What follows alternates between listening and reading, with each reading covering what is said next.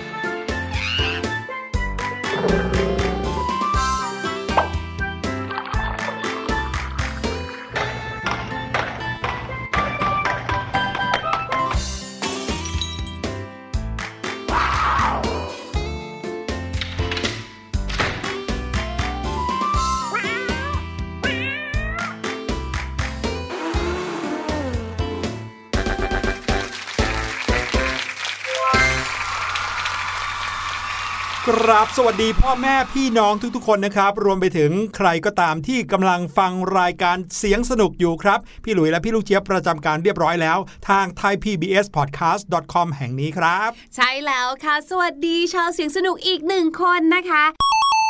วันนี้รายการเสียงสนุกเรามีเรื่องชวนปวดหัวมาเล่าให้ฟังครับพูดปุ๊บปวดหัวปั๊บเลย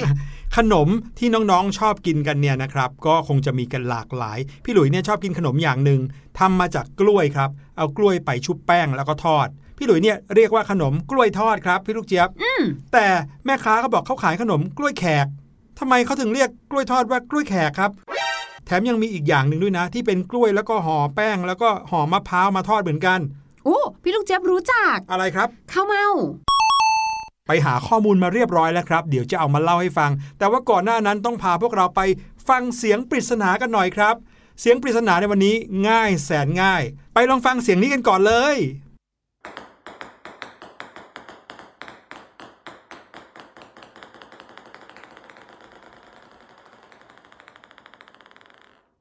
เป็นไงครับ ฟังแล้วรู้หรือเปล่าว่านี่คือเสียงของอะไรครับพี่ลูกเจี๊ยบ อุ้ยพี่หลุย สรุปอันนี้คือถามพี่ลูกเจี๊ยบกระซิบพี่หลุยแล้วกันนะ ได้เลย เสียงลูกปิงปอง ใช่แล้ว เสียงนี้คือเสียงลูกปิงปองจริง ๆ ด้วยพี่ลูกเจี๊ยบหูดีสุดๆเลย น้องๆก็รู้ว่าเป็นเสียงลูกปิงปองเหมือนกันใช่ไหมอ้าวเดี๋ยวก่อน พี่หลุยอุตส่าห์ไปหาเสียงปริศนามาทำไมมาเฉลยอะไรกันง่ายๆอีกแล้วอะหลาย ๆ คนก็คงจะรู้ว่าเสียงเมื่อกี้นี้ที่ได้ยินคือเสียงของลูกปิงปองใช่ไหมครับ รู้หรือเปล่าว่ามีลูกปิงปองกี่ลูกโอ้โหโอ้โห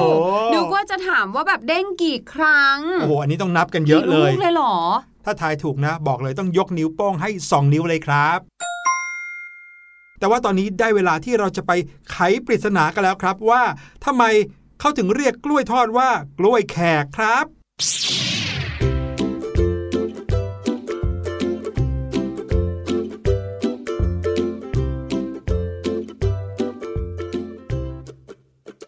ไหนๆนะคะ เราก็จะมาพูดถึงเรื่องกล้วยทอดนะ ก็เลยทำให้พี่ลูกเจี๊ยบเนี่ยหิวขึ้นมาเลยค่ะ พี่ลูกเจี๊ยบสั่งไปเรียบร้อยแล้ว เดี๋ยวก็จะมาส่งแล้วอื้อหือสั่ง Delivery ไปใช่ไหมใช่แล้วค่ะ แต่ตอนที่สั่งนะเขาก็ถามเหมือนกันนะคะว่ากล้วยแขกใช่ไหมอ้าวแสดงว่าคนทั่วไปส่วนใหญ่รู้จักเจ้ากล้วยทอดนี้ในชื่อ กล้วยแขกใช่ไหมอืมอืมน่าแปลกใจเหมือนกันนะครับ ที่เป็นกล้วยแขกได้ยังไงในเมื่อกล้วยก็ของไทย แป้งก็ของไทยมะพร้าวก็ส่วนผสมของไทย คนทอดก็เป็นคนไทย หรือว่าอาจจะมีสูตรลับอะไรหรือเปล่าคะอืมที่เป็นของคนแขกไหมเออ เป็นไปได้ครับ แต่อยากจะบอกพี่ลูกเจี๊ยบและน้องๆอย่างนี้ละครับว่าที่มาที่ไปของชื่อกล้วยแขกนั้นไม่ได้มีเพียงแค่เหตุผลเดียวนะครับ มีอยู่หลายเหตุผลที่ไม่สามารถจะตัดสินได้ ว่าทำไมถึงใช้ชื่อกล้วยแขก แต่ว่าแต่ละเหตุผลก็น่าสนใจทั้งนั้นเลย เราไปฟังกันดีกว่าครับ พี่หลุย มีแขกมาหาค่ะ มีแขกมาหาใช่หมายถึงเป็นแบบเพื่อนชาวอินเดียของพี่ลูกเจี๊ยบเหรอ ไม่ใช่ค่ะ แขกในภาษาไทยเวลาที่เราใช้เนาะเวลาที่มีคนมาหาเราใช่ไหมคะอืมหรือว่ามาเยี่ยมเยือนเราเนาะเราก็มักจะบอกว่าเนี่ยมีแขกมาหาอืมเขาไม่ใช่แขกซะหน่อยเออทั้งทั้งที่เขาไม่ใช่แขก หรือบางทีเราใช้คำว่าแขกเรืออมอ่าจริงๆแล้วเนี่ยนะคะคำว่าแขกในภาษาไทยแต่เดิมเนี่ยหมายถึงแปลกอ๋อ แขกเนี่ยแปลว่าแปลกหรอกเหรอครับ ใช่แล้วค่ะ ก็อาจจะหมายถึงคนแปลกหน้าแบบนี้มาอืมซึ่งคำคำนี้นะคะมีใช้มาตั้งแต่สมัยอยุธยาแล้วค่ะ นอกจากนั้นนะคะในหนังสือวรรณคดีสมัยอยุธยาค่ะ จะมีคำว่า พระมาแขกน้อง ก็หมายถึงพระองค์ พระในที่นี้ก็คือพระองค์หรือพระพี่นะคะ มาทำตัวแปลกใส่น้องก็คือ มาทำตัวห่างเหินจากน้องเหมือนกับว่า มาเป็นแขกแบบคนไม่รู้จักมักจีกัน แล้วก็เลยทำเป็นห่างเหินไม่สนิทสนมกันแบบนี้อืมนั่นเขาก็ใช้คำว่าแขกเหมือนใชกัน่แล้วก็ยังมีสำนวนไทยอีกหนึ่งสำนวนนะคะ เขาบอกว่า โทโสมาแขก โทโสเนี่ยก็เหมือนกับโทสะค่ะ ก็หมายถึงโกรธกัน มาแขกก็คือมาทำตัวเหมือนแขกก็คือทำตัวทำท่าทางห่างเหินหมางเมิน เหมือนคนไม่รู้จักกันมคือโกรธจนทำตัวห่างเหินกันแบบเนี้ยค่ะครับดังนั้นนะคะการที่เราเนี่ยเรียกคนที่มาเยือน ที่เราเรียกกันว่าแบบแขกหรือว่าแขกเรือเนี่ยก็เลยหมายถึงคนแปลกหน้าหรือว่าคนที่ไม่ใช่เจ้าบ้าน หรืออาจจะเป็นคนต่างถิ่นแบบเนี้ยอ๋อแล้วกล้วยแขกก็คือหมายถึงกล้วยที่มาจากต่างถิ่นเหรอคะ พี่หลุยว่าน่าจะหมายถึงสูตรการทำที่แปลกๆ ไปจากเดิมมากกว่า อย่างนั้นหรือเปล่าครับ อืม ก็เป็นไปได้ค่ะส่วนอีกหนึ่งที่มาของกล้วยแขกนะคะ ว่ากันว่ากล้วยแขกเนี่ยเป็นของที่เรากินเล่นกันมานานแล้วค่ะ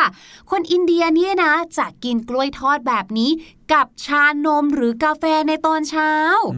เออ แปลกดีเนาะเขาไม่ได้กินปาท่องโก๋แบบเรา นั่นน่ะสิ กินเป็นกล้วยทอด ดูมีประโยชน์นะคะ กินผลไม้กันแต่เช้าเลย แต่กล้วยของชาวอินเดียค่ะ จะใช้กล้วยทั้งลูกนะคะนำมาผสมกับอะไรรู้ไหมอะไรฮะเรียกว่าเป็น spice นะคะ หรือว่าเครื่องเทศประจำอาหารอินเดียเลย แน่นอนก็คือ ขมิ้น ใช่แล้วค่ะนำกล้วยทั้งลูกค่ะมาผสมกับผงขมิ้น แล้วเอามาทอด คนไทยเรียกว่ากล้วยแขกเนื่องจากว่าใช้วิธีทอดตามแบบวัฒนธรรมการทำอาหารของชาวอินเดียค่ะ ในสมัยอดีตนะคะ การปรุงอาหารของชาวไทยเนี่ยเราจะมีการต้ม ปิ้ง ย่างเป็นหลักค่ะยังไม่มีวิธีการทอดมาใช้กับอาหารไทยเออดังนั้นเนี่ยวิธีการแบบนี้นะคะ เราก็เลยไม่คุ้นเคยเขาก็เลยมีการสันนิษฐานค่ะว่า กล้วยแขกเนี่ยน่าจะมาจากอินเดียอืมคราวนี้ก็คือความหมายที่แท้จริงของกล้วยแขกเลยมาจากแขกเลยถูกเมืองต้องแขกเขาทำกินกันแบบนี้มาตั้งแต่นานแล้วนะครับ มาถึงที่มาหรือว่าเหตุผลข้อ 3 ที่คิดว่ากล้วยทอดถึงมีชื่อเรียกว่ากล้วยแขกนะครับ กล้วยทอดของชาวมาลายูแถบเกาะปีนังมาเลเซีย อินโดนีเซีย หรือว่าสิงคโปร์เนี่ยมีชื่อว่า pisang goreng ครับเจ้า pisang goreng เนี่ยก็มีหน้าตาเหมือนกับกล้วยทอดบ้านเราเป๊ะเลยครับ คนมาลายูเขาใช้กินกันเป็นอาหารว่างในตอนเช้าและตอนบ่ายครับอืมกล้วยที่ใช้ทอดเนี่ยก็มักจะนำกล้วยนางพญาหรือว่าที่คนมาลายูเขาเรียกว่า pisang rajaครับ แต่บางครั้งก็ใช้กล้วยน้ำว้าแบบที่เราคุ้นเคยกันนี่แหละ กล้วยหนึ่งลูกก็นำไปชุบแป้งทอดทั้งลูกครับ ทอดครั้งหนึ่งแล้วก็ตักขึ้นมาชุบแป้งให้ชุ่มอีกรอบหนึ่งแล้วก็นำไปลงทอดในกระทะอีกครั้งหนึ่งครับโอ้ยต้องกรอบมากๆแน่ๆเลยอะทำให้รู้สึกเหมือนสูตรของไก่ทอดบางยี่ห้อเลยนะ ที่แบบว่าเออใช่ทอดแล้วทอดอีกชุบแล้วชุบอีกอแบบย่างเงี้ยไก่ทอดเกาหลี เอออะไรอย่างเงี้ยนะครับปีซังโกเรงก็เลยเหมือนกล้วยทอดไปโดยปริยายครับ และเอาเข้าจริงแล้วนะครับ พื้นที่ในแถบร้อนชื้นอย่างมาเลเซีย อินโดนีเซีย สิงคโปร์เนี่ยเขาก็ไม่ได้กินเจ้ากล้วยปีซังโกเรงนี้กันมาตั้งแต่บรรพบุรุษหรอกนะครับ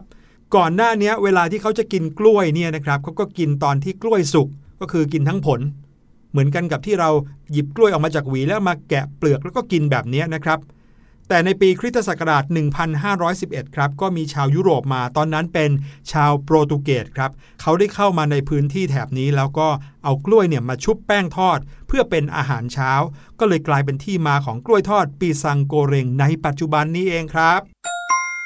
นี่ก็เป็นอีกสาเหตุหนึ่งที่ทำให้เรียกกล้วยทอดว่ากล้วยแขก ส่วนอีกหนึ่งที่มานะคะ อันนี้เนี่ยแปลกมากๆเลยค่ะ น้องๆค่ะพี่หลุยค่ะรู้จักขนุนกันใช่ไหมใช่ ขนุนเนี่ยก็มีหลายแบบเลยนะคะ ไม่ว่าจะเป็นขนุนเนื้อ ขนุนหนัง หรือว่าขนุนละมุดอะเอ๊ะจะเป็นขนุนหรือละมุดกันแน่ และ ขนุนจำปาดะค่ะ ขนุนละมุดกับเจ้าจำปาดะเนี่ยนะคะมีลักษณะที่เหมือนกันมาก ๆ เลยค่ะ ขนุนละมุดเนี่ยจะเจอที่ทางภาคกลางนะคะ ส่วนจำปาดะหรือว่าขนุนจำปาดะเนี่ยก็จะมีมากทางภาคใต้ค่ะ และที่ขึ้นชื่อเลยนะคะ ก็คือที่อำเภอควนโดนจัง จังหวัดสตูลนั่นเองค่ะ ลักษณะสำคัญนะคะของขนุนละมุดและจำปาดะก็คือกลิ่นค่ะ กลิ่นของเขาเนี่ยจะหอมแรง แล้วก็จะมีไฟเบอร์หรือว่าเส้นใยเนี่ยนะคะ เยอะค่ะ เรียกว่าเคี้ยวไม่ค่อยจะขาดเท่าไหร่นะคะจำปาดะเองเนี่ยจะมีกลิ่นที่หอมแรงกว่า แล้วก็มีเส้นใยที่มากกว่าค่ะ เวลากินเนี่ยนะก็จะมีเมือกหรือว่าเส้นใยติดคอกลืนยากค่ะ ดังนั้นเพื่อเป็นการแก้ปัญหาข้อนี้ค่ะ เพราะว่ายังไงเขาก็อร่อยแล้วเนาะครับเพื่อที่จะให้ไม่เสียของค่ะ บรรดาคนภาคใต้นะคะเขาก็เลยมีไอเดียทำให้กินง่ายขึ้น ด้วยการเอาไปชุบแป้งอืมในการชุบแป้งเนี่ยนะคะ ก็มีการผสมมะพร้าวขูด แล้วก็มีการปรุงรสสักเล็กน้อยค่ะนำไปทอดในน้ำมันนะคะ แน่นอนค่ะว่ารสชาติที่ออกมาก็คือเหมือนที่เรากินกันนั่นแหละค่ะ แต่ค่ะ วิธีการทอดของเขาเนี่ยมีทั้งหมด 2 สูตรครับ สูตรแรกนะคะ ทอดมันทั้งเม็ดเลยค่ะอืมอุ้ยจริง ๆ แบบนี้กินได้ด้วยเหรอเนี่ยอยากลองชิมจังเลยอะ่ะกับแบบที่สองนะคะ ก็คือการเอาเม็ดออกก่อนทอดค่ะ อันนี้เนี่ยก็เรียกได้ว่าถ้าทอดทั้งเม็ดเนี่ยนะคะ ก็กินได้ทั้งเนื้อแล้วก็เม็ดเลยอ๋อแบบนี้ แล้วแต่คนชอบเลยอะค่ะ เออครับส่วนวิธีการทอดเนี่ยนะคะ ก็มีสไตล์ของเขาอีก เหมือนเวลาที่เรากินสเต็กเลยค่ะ พี่หลุยขาน้องๆขาเราจะมีแบบว่าสุกมาก สุกน้อย สุกปานกลางใช่ไหมคะอืมการทอดแบบนี้นะคะ ของคนทางภาคใต้เนี่ยก็มีแบบนี้ด้วยค่ะ ก็คือ มีทอดแต่พอสุกเนื้อยังนุ่มมีเมือกอยู่บ้างเล็กน้อย หรือบางคนอาจจะชอบแบบว่าทอดให้สุกไปเลยสุกค่อนกรอข้าบงเลยกรอบไปเลยค่ะ แบบนี้ก็มีเหมือนกันนะคะและเนื่องจากว่าเป็นอาหารเป็นสูตรของทางคนมุสลิมค่ะ ก็เลยเรียกว่าเป็นกล้วยแขก อ๋อด้วยความที่ของกินมีลักษณะหน้าตาเหมือนกันนะ พี่หลุยว่าเขาก็ต้องมีการเรียกชื่อ กันไปกันมาที่คล้ายกันบ้างแหละใช่เหมือนตอนที่เราพูดถึงเจ้าปลาท่องโกไงอืมอืมคนก็จะแบบเข้าใจผิดว่าสิ่งนี้คือปลาท่องโกแต่จริงๆแล้วเป็นอีกชนิดหนึ่งไปเลยนะครับ ใช่ค่ะ คนไทยภาคกลางเองเนี่ยนะ ก็คงจะได้มีโอกาสลงไปเที่ยวทางใต้ แล้วก็รู้สึกว่าโอ๊ยอยากกินของแบบนี้บ้างอร่อยอร่อยแบบเนี้ยนะ พอกลับขึ้นมาที่ภาคของตัวเองค่ะ ก็เลยเอาขนุนเนื้อหรือว่าขนุนหนังเนี่ยนะ มาทอดเหมือนจำปาดะบ้างค่ะ มีแบบอร่อยบ้างไม่อร่อยบ้างนะคะ ตอนหลังค่ะมีคนทดลอง ใช้กล้วยน้ำว้าที่ยังไม่สุกดีค่ะ เอาไปชุบแป้งคือทำวิธีทุกอย่างเหมือนกับจำปาดะทอดนั่นแหละปรากฏว่าออกมาแล้วก็อร่อยไปอีกแบบอืมเขาก็เลยเรียกว่ากล้วยทอดแบบแขก แต่ว่าพอเรียกไปเรียกมาเนาะจากคำยาว ก็เรียกให้สั้นลงค่ะ กลายเป็นกล้วยแขกนั่นเอง อ๋อ นี่ไงที่มาก็เป็นแบบนี้ ใช่ บางสูตรก็มีคนแบบว่าใส่ถั่วทอดรวมไปด้วยก็มีนะอ่าใช่ใช่ใช่เคยเห็นครับเออแต่ที่พี่ลูกเจี๊ยบชอบที่สุดเวลาที่เราไปซื้อกล้วยแขกหรือว่ากล้วยทอดนะคะ เขามักจะมีการนำเอาเออมันครับ ไปทอดด้วย มันทอดเผือกทอดเออฟักทองทใชอด่อืมแล้วก็อร่อยชุบแป้งทอดด้วยวิธีเดียวกันเนี่ยใช่ไหมพูดแล้วอยากกินมากเลยเนี่ยตอนเนี้ยโจริงเนี่ยเริ่มจะท้องร้องขึ้นมาเลยล่ะครับ แต่แปลกนะ พอเป็นมันเป็นเผือกเป็นฟักทองเนี่ยไม่เรียกนะว่ามันแขกเผือกเออแขจกริงฟักทองแขก อาจจะเป็นเพราะว่าดั้งเดิมของเขาที่มาเนี่ยมีแต่กล้วยครับผมไม่ไม่ได้มีผลไม้หรือว่าผักอย่างอื่น ก็เลยอืมไม่ได้มีการเติมคำว่าแขกโอ้โหทีนี้ค่ะอีกหนึ่งอย่างที่เราสั่งไปเมื่อกี้นี้พี่หลุยออเดอร์มาก็คือข้าวเม่าครับผม แล้วพี่ลูกเจี๊ยบงงมากเลยค่ะว่า ข้าวเม่าเนี่ยพี่หลุยบอกว่ามีกล้วยทำมาจากกล้วย แล้วในนั้นมีส่วนประกอบอะไรที่เกี่ยวกับข้าวไหมคะ แล้วคำว่าเม่าเนี่ยคืออะไร พี่ลูกเจี๊ยบรู้จักแต่แมงเม่าอะข้าวเม่านี่อาจจะคล้ายๆ แมงเม่าได้เหมือนกันนะ จริงเหรอ มันมีขนาดเล็กหรือเปล่าอะอ๋อมาลองฟังเรื่องนี้ดูนะครับ ตัวข้าวเม่าเองเนี่ยนะครับ จริง ๆ แล้วก็คือเมล็ดข้าวนั่นเองเพ ราะว่าข้าวเม่านั้นคือการเอาเมล็ดข้าวที่ไม่อ่อนจัด แล้วก็ยังไม่แก่จัดนะครับ เรียกว่ากำลังวัยรุ่นอยู่เลย มาทำเป็นข้าวเม่าครับ ถ้าอยากจะสังเกตว่าข้าวเม่านั้นเอามาจากข้าวระยะไหน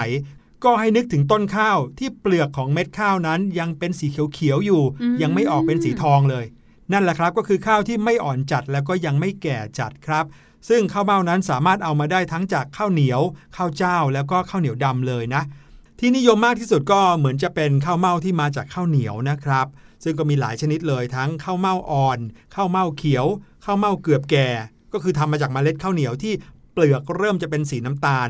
เยื่อหุ้มเมล็ดข้าวสีน้ำตาลไปแล้วครับ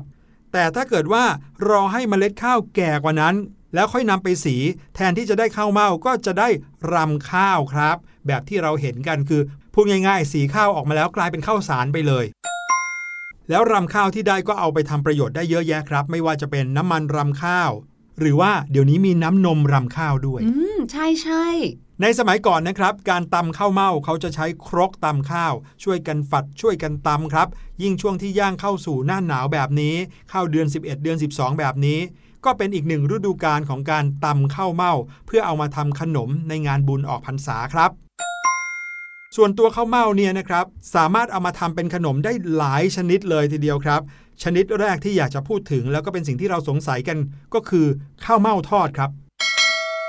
ข้าวเม่าทอดก็ต้องทำมาจากข้าวเม่าใช่ไหมใช่ แล้วตรงไหนล่ะคือข้าวเม่าเห็นชัดๆ ว่าเหมือนคือกล้วยกล้วยใบหนึ่งเลย ถูกต้องค่ะข้าวเม่าทอดเนี่ยทำจากข้าวเม่าคั่วบดครับ เอาไปผสมกับน้ำตาลมะพร้าว ใส่มะพร้าวขูดลงไป เสร็จแล้วก็เอาข้าวเม่าคั่วบด ที่ผสมน้ำตาลมะพร้าวผสมมะพร้าวขูดแล้วนี้ ไปพอกไว้ที่กล้วยไข่ครับ แล้วก็ชุบแป้งแล้วก็นำไปทอด ก็จะได้ขนมข้าวเม่าทอดขึ้นมาอืมเออคำว่าข้าวเม่าทอดก็หมายถึงสิ่งที่โปะรอบรอบกล้วยไข่นั้นอยู่ครับ แล้วเขาก็มักจะกินกับแป้งชุบข้าวเม่าอีกทีหนึ่งครับ ซึ่งก็มีส่วนผสมของไข่ด้วย วิธีการนะครับเขาก็จะเอาแป้งชุบข้าวเม่าที่มีส่วนผสมของไข่นี่นะครับ ไปทอดในกระทะที่มีน้ำมันร้อนๆเนี่ยนะครับทอดให้เป็นแพรเอาไว้ แล้วเอามาโปะบนขนมข้าวเม่าทอดที่ห่อกล้วยอีกทีหนึ่งโอ้โหกรรมวิธีในการกินเนี่ยสุดยอดไปเลย แต่ก็ได้อร่อยมากๆครับ มีอีกหนึ่งเมนูนะคะที่พี่ลูกเจี๊ยบเคยเห็น แล้วก็มักจะไปเจอตรงแถวบางลำพูค่ะ เพราะว่าแถวนั้นเป็นกรุงเก่าอืมก็จะมีแบบว่าขนมโบราณขนมเก่าๆนะคะ พบเจอได้ทั่วไปเลยค่ะ นั่นก็คือ ข้าวเม่าคลุกนั่นเองค่ะมอันนี้เนี่ยเรียกว่าสมแล้วนะคะ ที่ควรจะชื่อข้าวเม่าคลุก เพราะว่ามีข้าวเม่าอยู่จริง ๆ ในนั้นนะคะ เขาเอาข้าวเหนียวอ่อนค่ะนำมาตำนะคะ จนได้ข้าวเม่าสดค่ะ ก็จะนุ่มนิ่มนุ่มนิ่มหน่อยนะครับเสร็จแล้วค่ะนำไปคลุกกับมะพร้าวขูดค่ะ แล้วก็โรยน้ำตาลทรายค่ะอืมเนี่ยแหละคือข้าวเม่าคลุกนะคะ บางคนอาจจะเคยเห็นนะลักษณะคล้ายๆกับข้าวเหนียวค่ะ แต่เป็นสีเขียวอืมนั่นแหละค่ะ คือข้าวเม่าคลุกนะ ครับผมจริง ๆ ยังมีขนมที่ทำมาจากข้าวเม่าอีกหลายอย่างเลยนะครับ แต่ว่าเดี๋ยวจะเกินเรื่องกล้วยไปซะเยอะ ก็เอาเป็นว่าสรุปก่อนก็แล้วกันว่า ขนมข้าวเม่าทอดที่เราเห็นว่าเป็นรูปร่างของกล้วยทอดเนี่ยจริง ๆ ก็คือ ข้าวเม่านี่แหละครับ เพียงแต่เขาห่อกล้วยอยู่ เอาละค่ะ ตอนนี้นะคะ กล้วยแขกหรือว่ากล้วยทอดเนี่ยก็มาส่งแล้วเรียบร้อยค่ะ เดี๋ยวเราขอตัวแป๊บหนึ่งนะคะ แต่ว่าให้น้องๆไปพักฟังเพลงกันค่ะ แล้วเดี๋ยวช่วงหน้าพี่ลูกเจี๊ยบมีเรื่องราวภาษาอังกฤษสนุกๆมาฝากกันค่ะ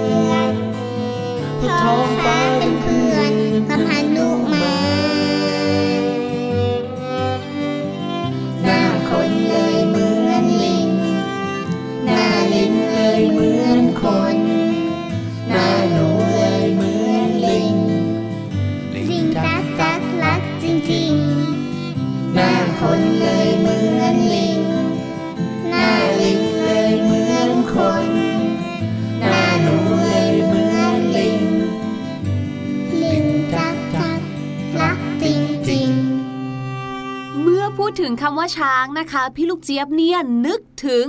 ช้างเผือกค่ะ และสำหรับเราเนี่ยเนาะเวลาที่เราพูดถึงช้างเผือกเนี่ยก็มักจะหมายถึงสิ่งของหรือคนที่ดูแล้วแบบ หายากมีค่ามีมูลค่าใช่ไหมคะอืมอันนี้ความหมายเชิงเปรียบเทียบ แต่สำหรับฝรั่งเนี่ยนะคะ white elephant เนี่ยเขาหมายถึงของที่ไม่มีค่าค่ะ ยกตัวอย่างนะคะว่า the new building is a white elephant and nobody wants to use it ก็คืออะถึงแม้ว่าตึกนี้เนี่ยนะมันจะเป็นตึกใหม่ the new building แต่มันเป็นตึกใหม่ที่ a white elephant คือเปล่าประโยชน์มาก ๆ เลย ครับผมขอบคุณพี่ลูกเจี๊ยบมาก ๆ เลยครับเอาล่ะ ตอนนี้เรามาเฉลยเสียงปริศนากันดีกว่านะครับ กับเสียงที่ให้น้องๆ ฟังไปเมื่อตอนต้นรายการบอกว่า เป็นเสียงลูกปิงปองกระเด้งลงบนพื้นครับ และพี่หลุยก็ถามเอาไว้ว่า ลูกปิงปองที่กระเด้งบนพื้นกระเบื้องบ้านพี่หลุยเนี่ยมีทั้งหมดกี่ลูก ลองไปฟังกันอีกสักรอบหนึ่งครับ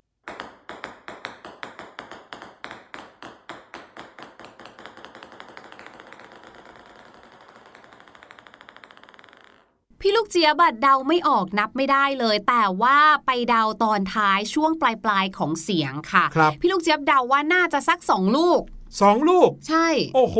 บอกได้เลยว่าเป็นคำตอบที่ถถถถูกต้องครับวันนี้รายการเสียงสนุกหมดเวลาแล้วนะครับ พี่หลุยและพี่ลูกเจี๊ยบต้องขอลาไปก่อน กลับมาพบกันได้ใหม่ episode หน้า นี้ลาไปก่อนแล้ว สวัสดีครับ สวัสดีค่ะ สะบัดจินตนาการ สนุกกับเสียง เสริมสร้างความรู้ในรายการ เสียงสนุก